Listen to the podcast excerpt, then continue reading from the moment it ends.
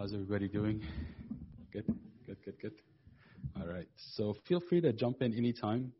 Uh, I I was hoping that we have kind of a good mix of like slides and things like that, and as well as like discussion. I, and there's uh, people on Zoom too, so maybe like if somebody can watch the chat and and see if there's any uh, uh, comments that come through. Uh, we have the I did send out the worksheet uh, on a separate message to the people who are usually attending the Bible studies. So we'll try to maybe hit a few of these questions, but depends on how the time goes and the discussion goes. We're starting on time, 7:33, so that's pretty good. Uh, we'll try to go uh, as much as we can, and uh, but definitely, definitely, we'll have a hard stop at 8:30. So, in the name of the Father, and the Son, and the Holy Spirit, one God, amen. Um, this week's Bible study is James chapter 3, verse 13, all the way to uh, chapter 4, verse 10. So, we're going to cross over into a new chapter today, God willing. But just as a reminder, uh, Makar ha- uh, talked to us last time about uh, the, the first part of chapter 3 and the first chap- part of chapter 3, does anybody remember kind of what it was about besides Makar? The tongue, exactly, the tongue. So, and it starts off with like, don't let um, all of you uh, be teachers um, because then there's a heavier burden, there's a bigger judgment. Uh, there's a danger of the tongue, and uh, all of it goes through to uh, he ended at verse 12, and a lot of it is about the tongue. But um, even this part, the, the last part of chapter 3, hits on the tongue a little bit, and I'll explain that in a second. It's not very obvious, but it connects the tongue to the rest of the chapter. Um, so the very first verse in our section answers this very important question. St. James says, How is true wisdom and understanding revealed in a person? So if you are wise and you are understanding, what should people see? And this is actually the very first, uh, sorry, the second question um, on the, um, the worksheet, if you're following in the worksheet. Um, and this is straight from the text of St. James. So if you're following in your Bibles, if you have your app open, the very first uh, verse for today, uh, St. James asks a rhetorical question and then he answers it. He says, Who is wise and understanding among you? Let him show this wisdom, this understanding by blank, blank, blank, blank. And that's the question. What are those blank, blank, blank, blanks? So the two blanks, the two things that show the wisdom and understanding are good conduct and works that are done in meekness and humility. So there's good conduct, there's good actions, there's good works, and these good works are done in a spirit of humility and wisdom. If we go back to the Greek, the Greek for good conduct means uh, the word is uh, anastrophe, anastrophe, which is translated conversation. So it's not just works, but it is also conversation. So let your conversation be done in the spirit of meekness. And, and this spirit of meekness that shows in your good conduct really reveals the wisdom and the understanding that you have. So they kind of all build upon each other. And this is, this is what ties it into the rest of chapter 3 in terms of talking about the tongue because this good conduct is really good conversation. Let your conversation be peppered with wisdom, understanding, not just idle talking or boastful talking or prideful talking. And he was saying this in kind of rebuking of the Pharisees who thought of themselves highly by being teachers and and uh, the elders, and but they weren't really doing the things that they were teaching. Um, in Daniel chapter 12, it says, Those who are wise shall shine. So the wisdom that you have, it, it, it, will come through, it will shine. Like the brightness of the firmament, and those who turn away to righteousness like the stars forever and ever. So those who want to be righteous, those who turn to righteousness, they will be like the stars and they will shine forth. So this wisdom that, uh, that is um, that is from heaven or from God is going to shine through in everything you do and everything you say, uh, and as long as you have this meekness. Next section is, if you're following along in your Bibles, is 14 to 17. And we'll take it as kind of a bulk. And in this section, we'll read it together. But I want you in your mind's eye, or even if in paper, and if you did the questions, it actually makes you isolate them. There is this talk about wisdom. And this talk about wisdom um, splits wisdom into worldly wisdom and, um, and heavenly wisdom. So as we read this text, try to see what he's talking about in terms of what's earthly wisdom and what's heavenly wisdom. He starts out by saying, But if you have bitter envy and self seeking in your heart, do not boast and lie against the truth. So examine yourself, see what's inside you. If you find this, this disease of envy or this disease of seeking only yourself, then stop it there. Do not lie or boast uh, against the truth. And then he says, This wisdom does not descend from above. It is earthly, sensual, and demonic. So this kind of envy and self-seeking belongs into the worldly wisdom category. And where envy and self-seeking exist, confusion and evil things are there. So one of the, the, the big themes for this section that we're going to be covering today um, is quarreling and fights and peacemaking and having peace in the family or in the church or in, our, in wherever our life is. And by delineating this worldly wisdom and this uh, uh, heavenly wisdom, he kind of helps us to find the cause in quarrels. We'll continue and hopefully you'll get the picture. Um, but the wisdom that is from above is first pure, then peaceable, gentle, willing to yield, full of mercy and good fruit, without partiality and without hypocrisy. So I like organizing things. This is the kind of obsessive compulsive part. So I made a table and I put all the heavenly wisdom parts on the other side and then the earthly wisdom and the not so heavenly wisdom on the other side. And this is basically a summary of that section that we just read, those four verses. And and this is your chance to chime in in a second. Is the question was, how do these different attributes of wisdoms affect us in our peacemaking or our, in our quarreling? Can we, in our mind, say that these attributes on the uh, on the right of the table cause conflict, and these attributes on the left cause peace?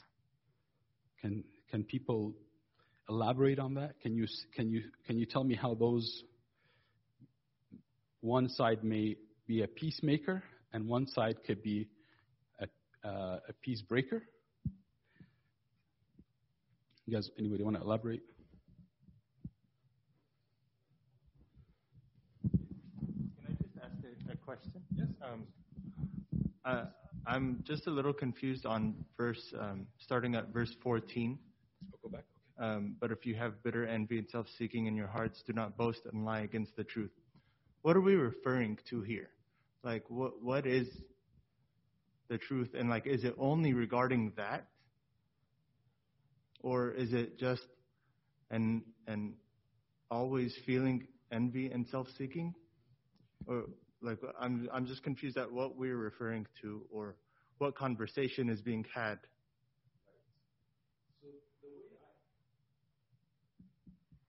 I think the way we understand this is that there is a certain way and a certain truth that is from God. So there's a way, there's a certain path from God. There's a certain right from God. And if if we have self-seeking and we have envy, then this is not the truth. This is not the right path. This is not the righteous way. But this is a lie that we are ex- allowing ourselves to expect. And what kind of situation? It could be in anything. So if like I say I I want something for myself and I'm seeking this for myself only and this is not the way that God wants it for me, then this is a lie and this is not the truth. Does that make sense? And if I have envy in my heart, that means I I see my brother successful and he's doing great and he's happy. But this causes me to like be jealous of him and have envy of him and not be happy for him, then this is a lie that exists in my heart, and this is a uh, th- this is not the truth that should exist in my heart. Does that make sense?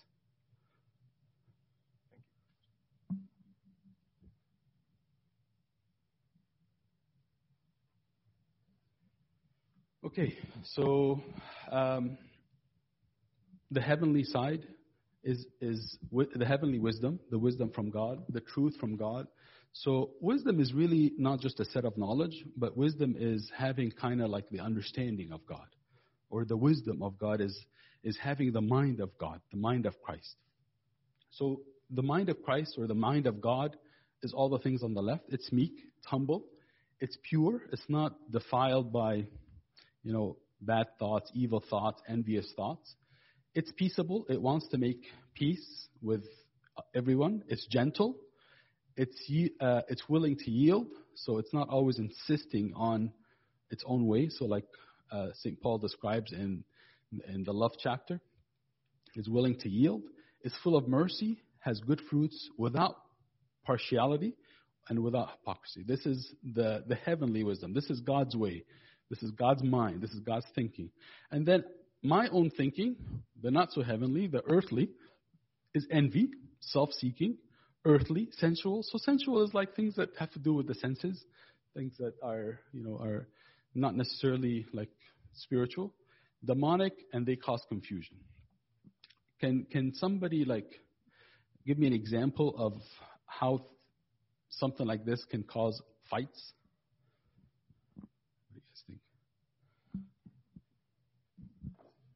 Um, yeah, I actually like the li- the list on the left for me. It's like the most obvious list of things you need to do to not uh, like to resolve conflict.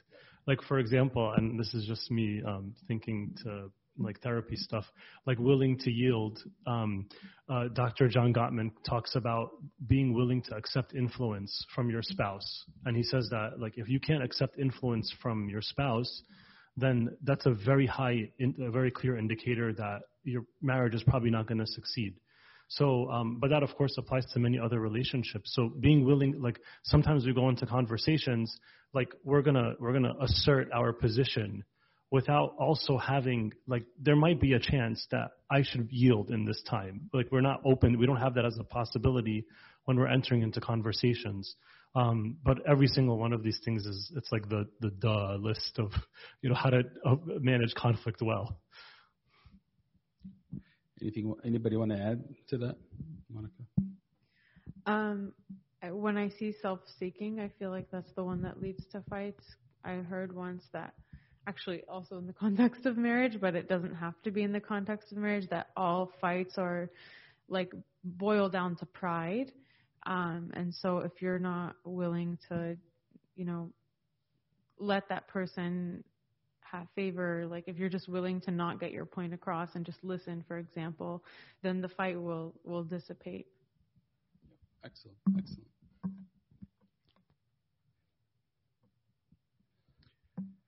Um, St. John Chrysostom likens it to um, having filth on your eyes, so like uh, dirt on your eyes. So when we are like self-seeking, envious, uh, he gives it in the context of like making money and just grinding towards that and just thinking about that or hearing about that or discussing only that. It's like filth on the soul. And he says, like, just you wash your eyes from the muck uh, when you wash your face in the morning.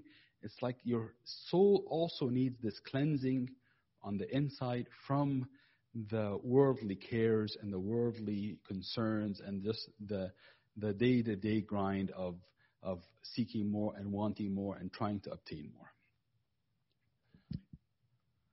Everybody okay so far? Okay. Uh, we're leaving that section. We're going into a new section.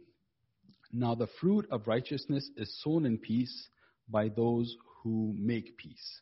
So, there are people who seek to do what's right, and that seeking to do what's right it makes peace.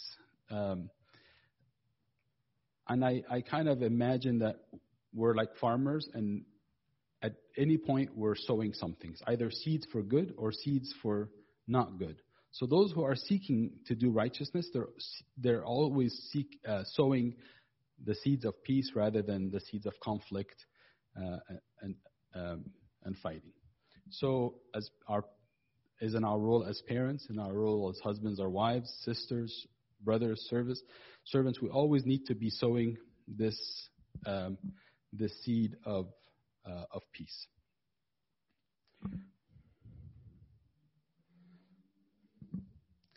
There, um, there was a story. Uh, I don't know if you read it in the Silent Patriarch, but there, uh, uh, at one point, Pope Kyrillos was in um, uh, in his kind of in hermitage uh, outside of the Baramos monastery, and he was coming down during this time, which is like right around Holy Week.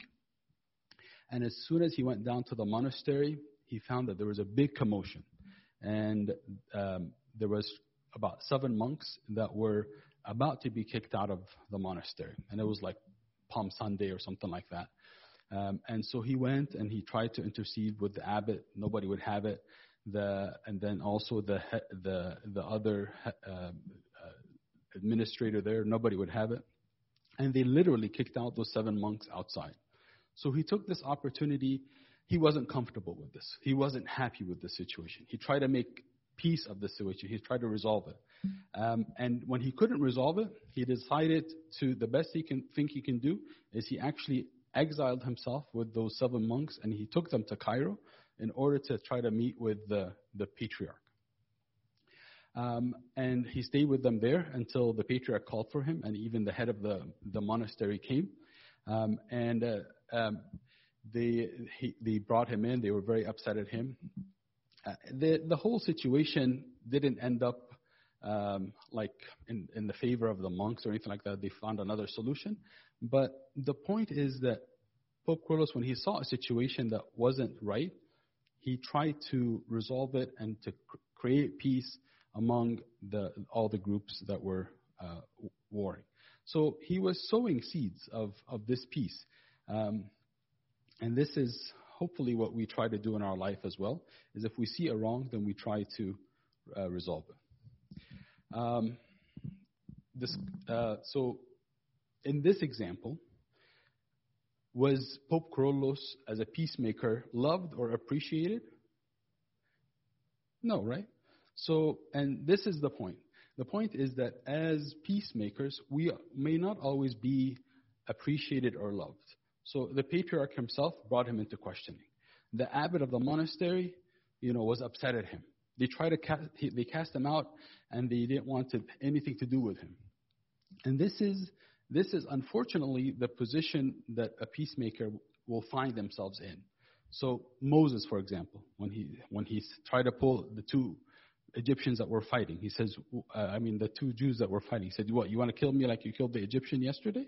So he was trying to make peace, and his heart was in the right position, but it's not gonna it, it's not gonna go well. So if we are if we are a cause of peace in the world, we're gonna have pushback and we're gonna have trouble. But this is uh, something that we can expect. Um, Christ himself says, Blessed are the peacemakers, for they shall be called sons of God. Sons and daughters of God are the peacemakers. So this is a big label. So if I go and I try to make peace in a situation, then I have this title. I can put it on my on, on my shirt here son of God, daughter of God. And this is the, the, um, the work that Christ himself did with us. He, is, he tried to reconcile us with the Father. He made peace with the heavenly and the earthly.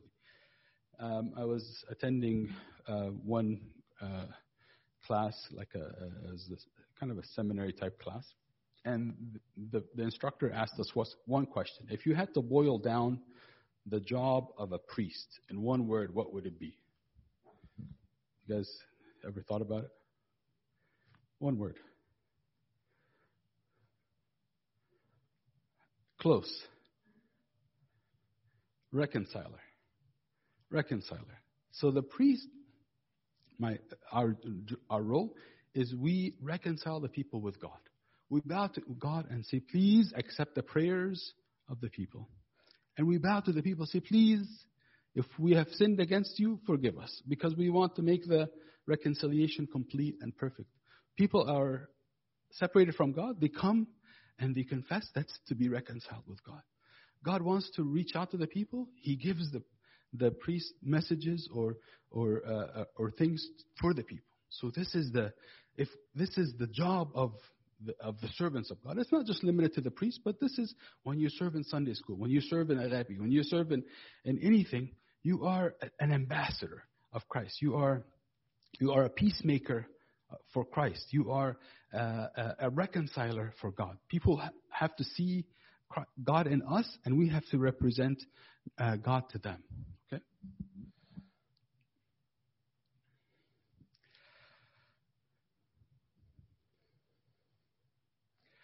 Uh, I like this quote very much from Origen. Origen says, You shall rejoice in the morning, that is in the world to come.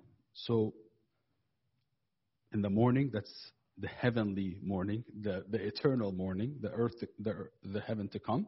You shall rejoice in the morning if, and here's the big if, if you have gathered the fruits of righteousness by weeping and laboring in this world. What is he talking about? This quote is in reference reconciling and peacemaking. So if you labor to reconcile the people with God, if you, rec- if you labor to reconcile one, one another to each other, then you will reap you will rejoice in the morning. You will re- you will reap this fruit. Okay. Um, so this is the end of chapter three. Uh, it's a continuation. Basically, the main themes were the tongue, and then the tongue to be have a good tongue, you have to have good wisdom, the heavenly wisdom, and this heavenly wisdom leads you to in this path of peace and being a peacemaker. Those are the three things, three themes the tongue, wisdom, peacemaking.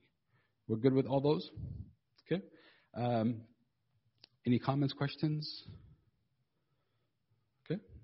So, chapter 4, um, he continues a little bit more about this peacemaking. And he, he asks a, a question again Where do wars and fights come from among you? Do they not come from your desires for pleasures that war in your members? So he gives the question and then he the, the answer.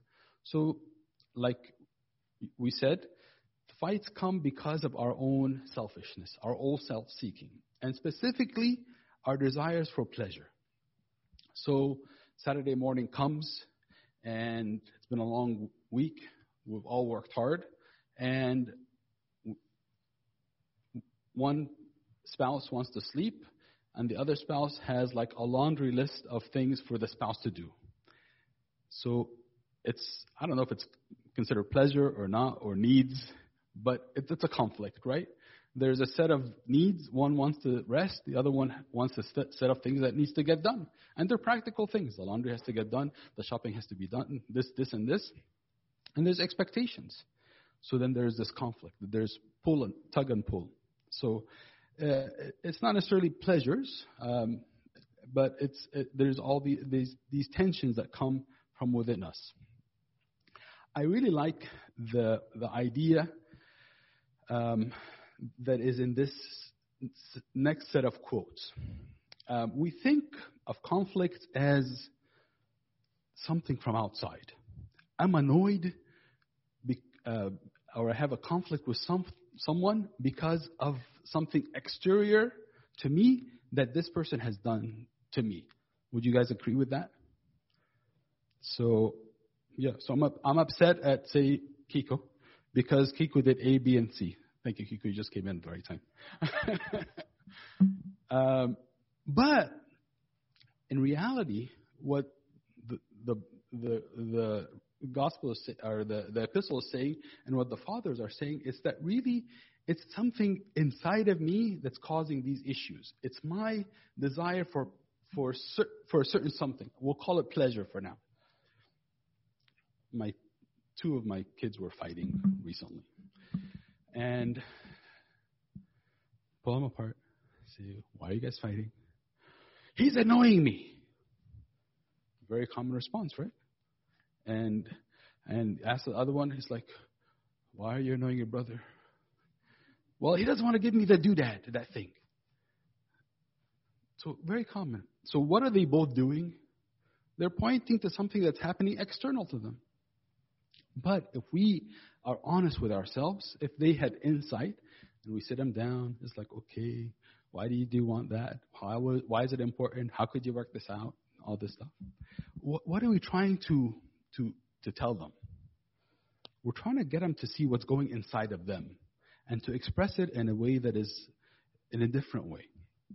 And this is exactly what the, the, the St. James and the fathers are telling us. Let me, let me, let me tell you.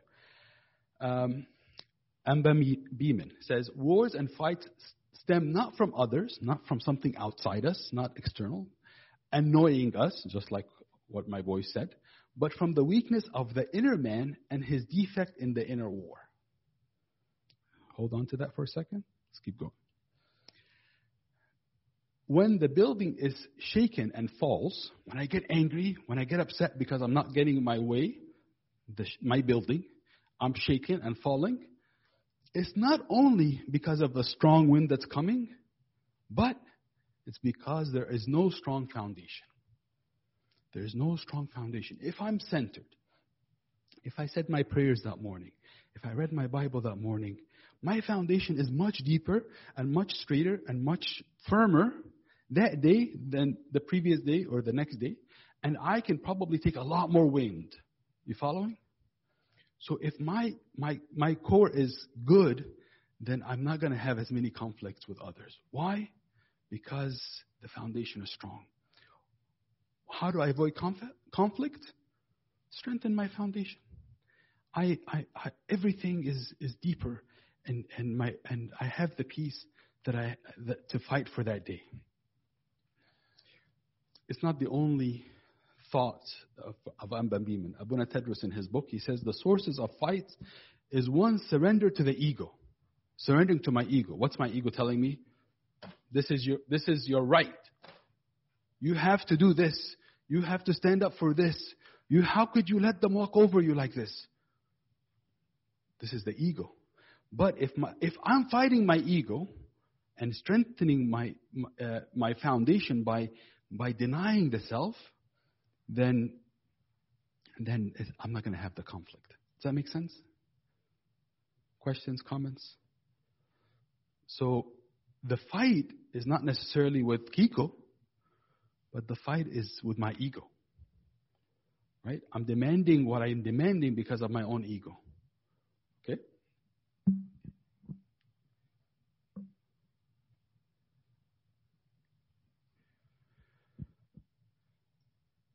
Uh, St. John Chrysostom says it another way. It says, No one can harm you unless you harm yourself. No one can harm you unless you harm yourself. If you do not sin, there will be tens of thousands of swords which will, be, will, which will threaten you, but God will pull you so that they won't come near you. Okay? All along the same ideas. Okay? So this is the first question. Why are fights happening? Why are wars happening around us? Then he goes in, you lost and you do not have. So this is an, another reason that we have fights and we have conflicts. We want certain things and we don't have them. So this causes anxiety and this is fights. Well, how come we can't get that thing or that whatever? Um, and then I have a conflict about that with whoever is involved in this situation. Um, it's likened to a mirage. So imagine with me that we are going through a desert. And we think the city with the lights and the end of our destination through the desert is this way, okay? But I look out uh, to, to the east and I see the sun is reflecting on a pond, uh, on the sand, and it looks like an oasis. So I think there's water there. I'm thirsty, I'm dying of thirst.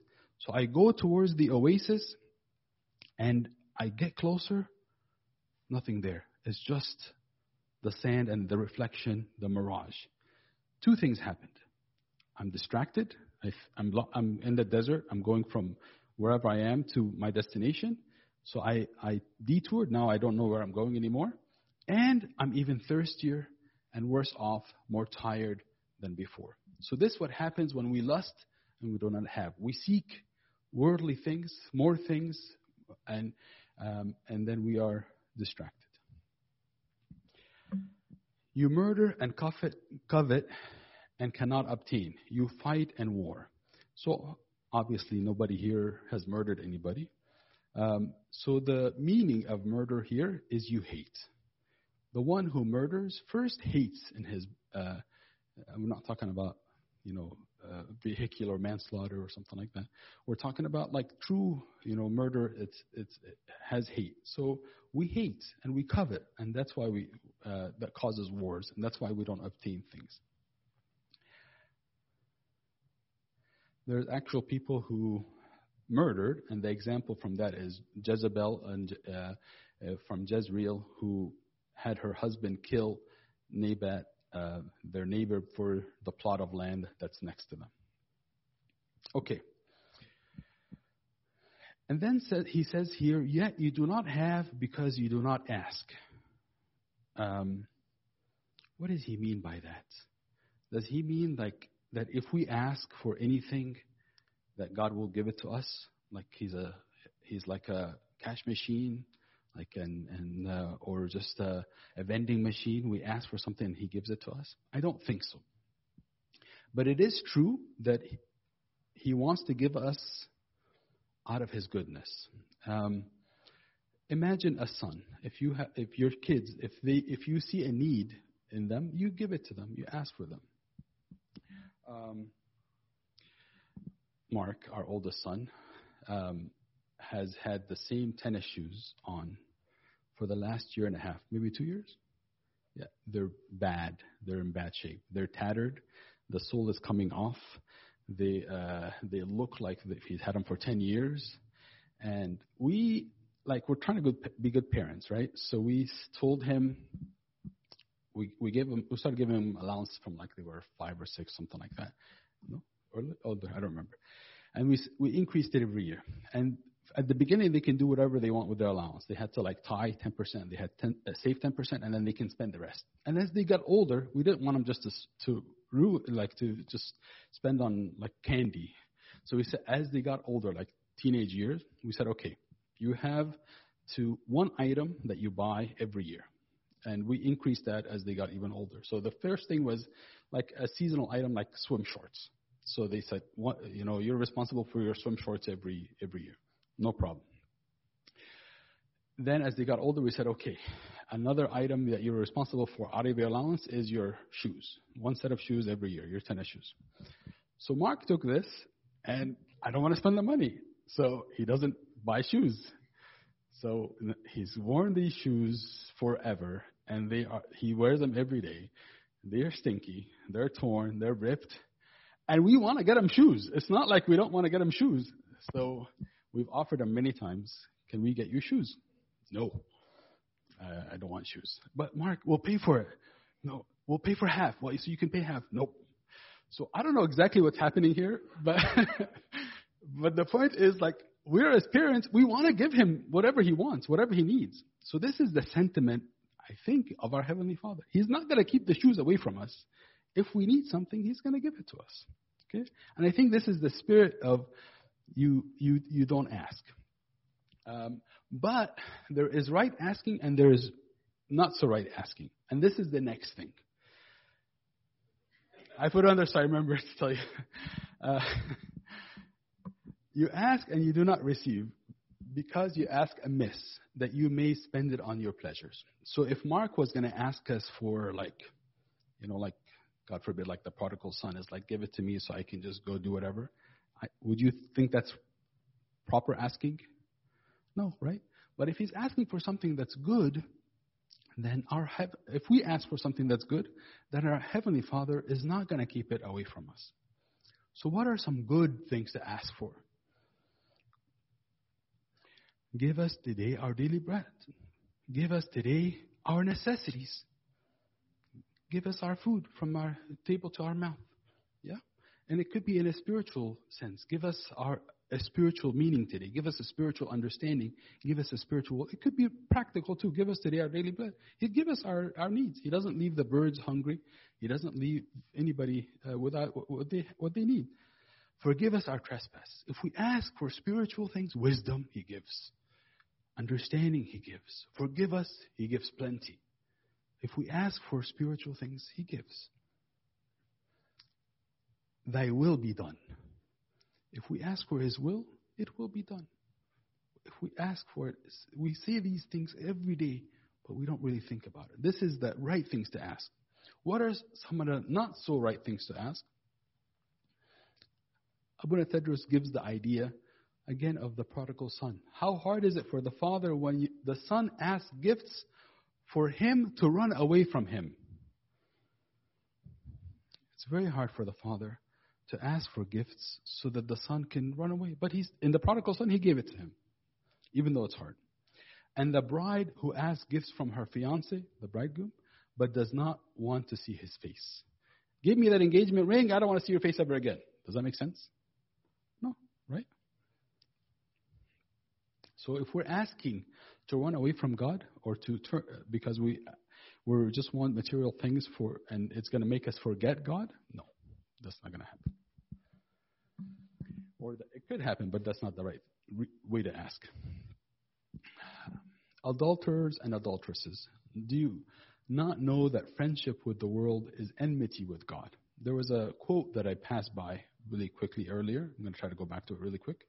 It's from Amba Yusuf, and he basically says the same thing. He says that, um, gosh, how far do I have to go?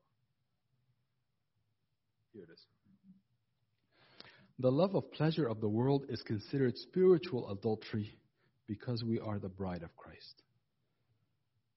The love of the world, the love of the pleasures of the world, is like we're committing adultery w- with God because we are worshiping or we're following or we're loving something besides our Christ.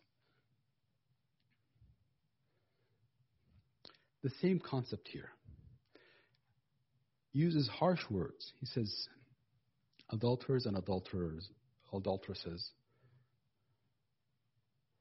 We'll get to it. Sorry about that. Adulterers and adulteresses, do you not know that friendship with the world is enmity with God? It's very clear cut. Like it's black and white. It doesn't, there's no gray. And I tried to look for room for gray. I couldn't find it. There's no gray here at all. It's friendship with the world is enmity with God. Straight up. Any questions? It's, the, it, it's black or white. You're either the friend of God or a friend of the world. So choose sides. Determine which way it's going to be. Since evil forms friendship with the world, this is the evil way. The evil way is friendship with the world. And virtue uh, forms friendship with God. They're, they cannot coexist. Evil and, and virtue cannot coexist. Okay? In uh, the worksheet questions, one of the questions is what do we need to have sincere prayer? And this is one of the things. We want to have enmity with the world and we want to have friendship with God. And then our requests, our prayers, our supplications are in the right way, are in the right place. Okay? But if we have friendship with the world and we ask and we have prayers, not going to go far. St. Didymus the Blind, whoever loves the world by committing sin is revealed as, uh, is revealed as an enemy of God. So just doing sin makes us an enemy of God. Just as, on the other hand, one who affirms friendship with God by not sinning is a constant enemy of the world. Therefore, just as it is impossible to serve both God and mammon, the things of this world, so it is also impossible to be a friend of the world and of God at the same time. Same idea here in this quote as well. So we're going to go to verse 5 if you're following. So this is chapter, four, uh, chapter uh, 4, verse 5. Or do you think that the scripture says in vain, the spirit who dwells in us yearns jealously? The spirit that dwells in us yearns jealously. What do you guys think this means? I've been talking a lot, so I'll, I'll take a break and just hear from you guys. Anybody have an understanding here, a concept here? What does this mean? You can read the slide too if you want.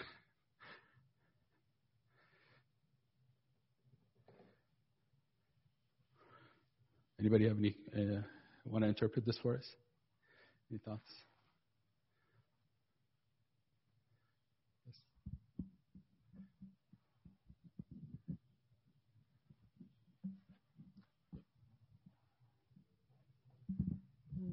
That the Holy Spirit doesn't want us to share ourselves with the world.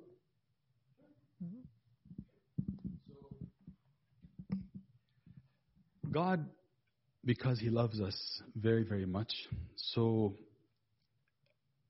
if I love my wife, and I do, then I I'm not jealous in a in a bad way, but I I, I want to have her affection. I want have to ha- I want to have her love. I want to have that connection between us always. And God forbid, God forbid, if she like you know wants to marry another man, I'm not going to feel very good about that, right? So that's the same relationship that God wants with us. He wants that exclusive love between us and Him. And He built something in us that keeps that connection on fire or going. And we call that the Holy Spirit. So the Holy Spirit that we receive and we get sealed with in chrismation, that we receive in us, that dwells in us, and we're asked not to quench, keeps me connected with the God who is jealous for me, who loves me, and wants to stay connected with me all the time. Okay? This is the, the essence of what St. James is saying. Yes. I would say also that since um, kids are baptized and they have the Holy Spirit at such a young age, that they also have that in them, that same spirit. And so I think as parents, it's really important to recognize that and to um, make it so that they can like live that out or like feed that. We underestimate that so much. Yeah. We totally do. We we think that if we don't, you know, push them and and and and prod them and and feed them like by force and do this and that, that they're gonna walk away atheists and they're gonna not, you know, love God. And. But I think it's on the contrary. I think they have the Holy Spirit in them, and all we do is just like steer, nudge gradually.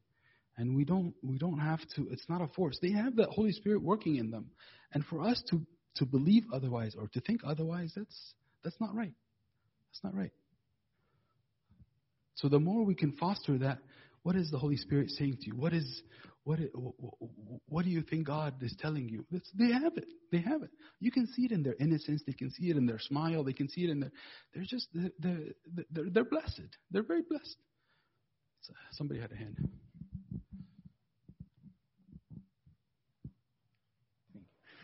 Um, that that quote by uh, Saint Didymus before it's still like stuck with me. Like it's it's a difficult quote.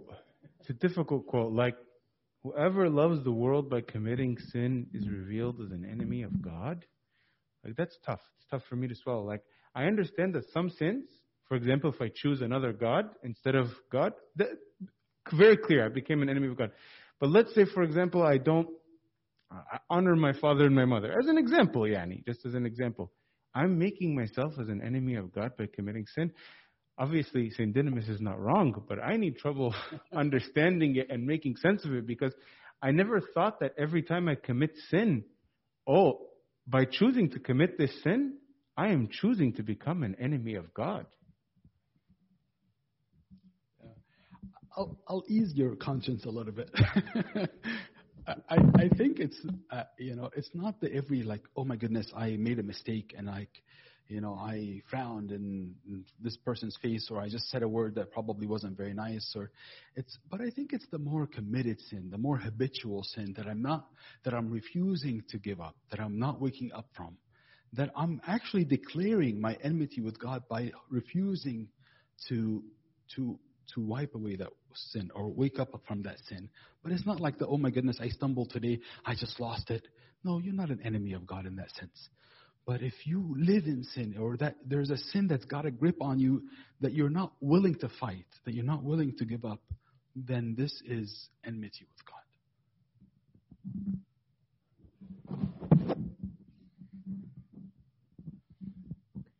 I'm with Kiko on this one. That's totally good. That's fine.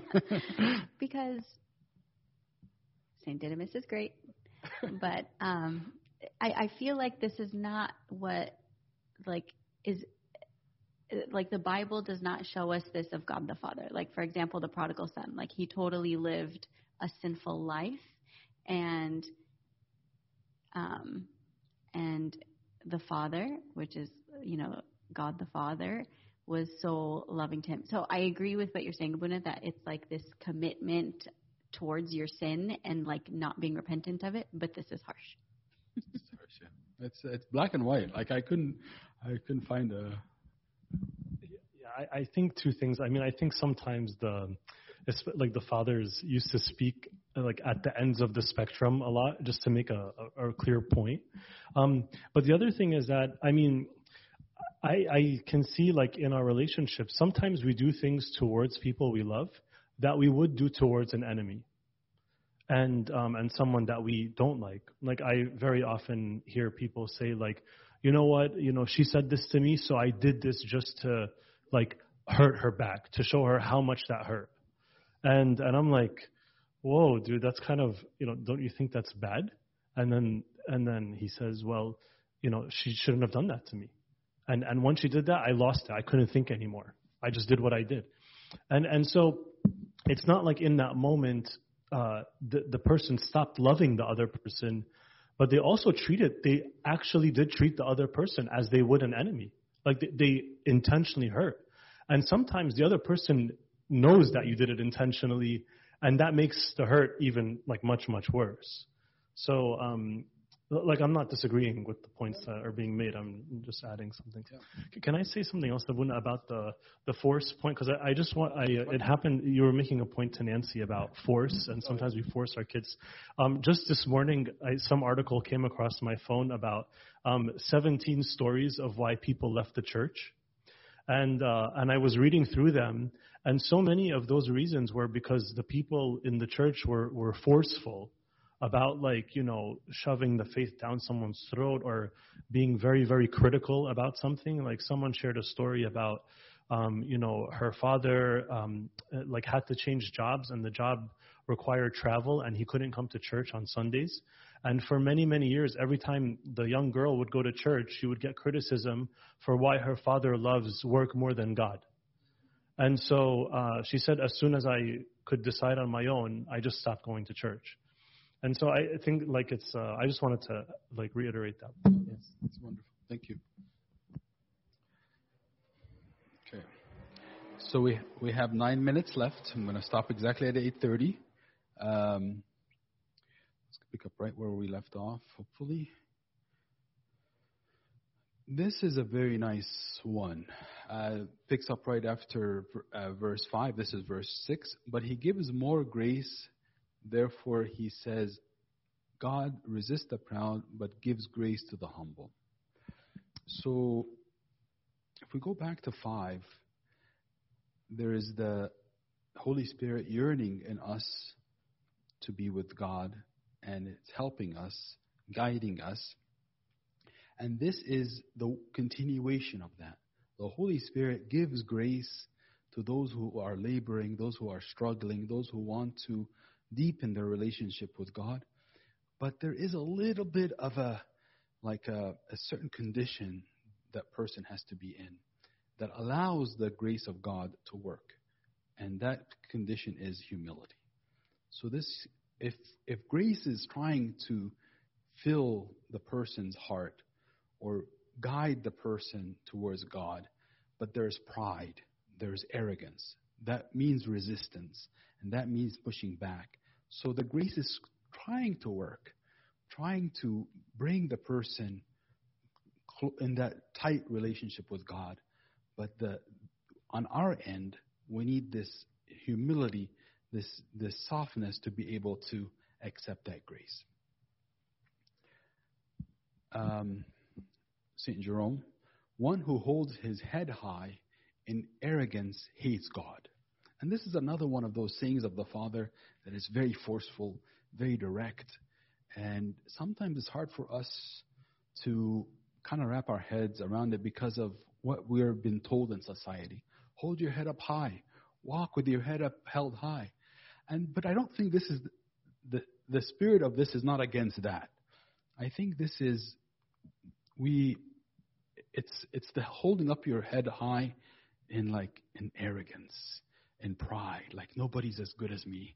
Nobody will ever walk this earth that is like as you know as, as smart as I am, as handsome as I am, as beautiful as I am, or whatever.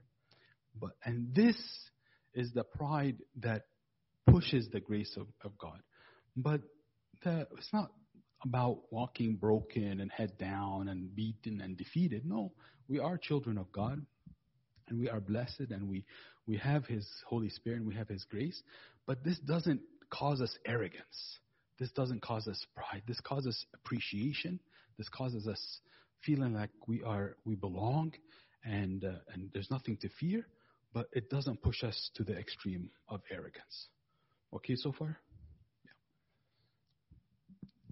Uh, therefore, and this is these are some of my favorite verses. Therefore, submit to God, resist the devil, and he will flee from you. A lot of times we have this idea that the devil is very strong, he's very powerful, and he's this mighty force that we have to overcome.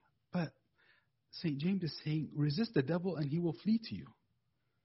Like that. St. John Chrysostom says the devil is like a little dog that is sitting at the table. And as long as you feed this dog, the dog will stay. When my sister's dog comes to our house, Uh, like she's climbing over our legs as we eat, just waiting for a, a crumb or something to fall or us to feed something. And I love the, the Daisy, of course, but if I keep feeding her, she's not going to go anywhere. She's going to stay here. And the, St. John Chrysostom is saying the same thing. The devil is like that. If you feed, keep feeding him by doing what he wants, he'll stay. But if you just push him away, he's gone. So just resist the devil, and he will flee from you. Submit to God first, and then and flee the, the devil. Draw near to God, and he will draw near to you. Very easy. As we make, take one step towards God, He makes ten steps towards us, and and this is uh, this is very hopeful. And this we saw also in the Samaritan, uh, in the sorry, not the Samaritan, in the um, in the prodigal son. As the son came, the father ran and he embraced him.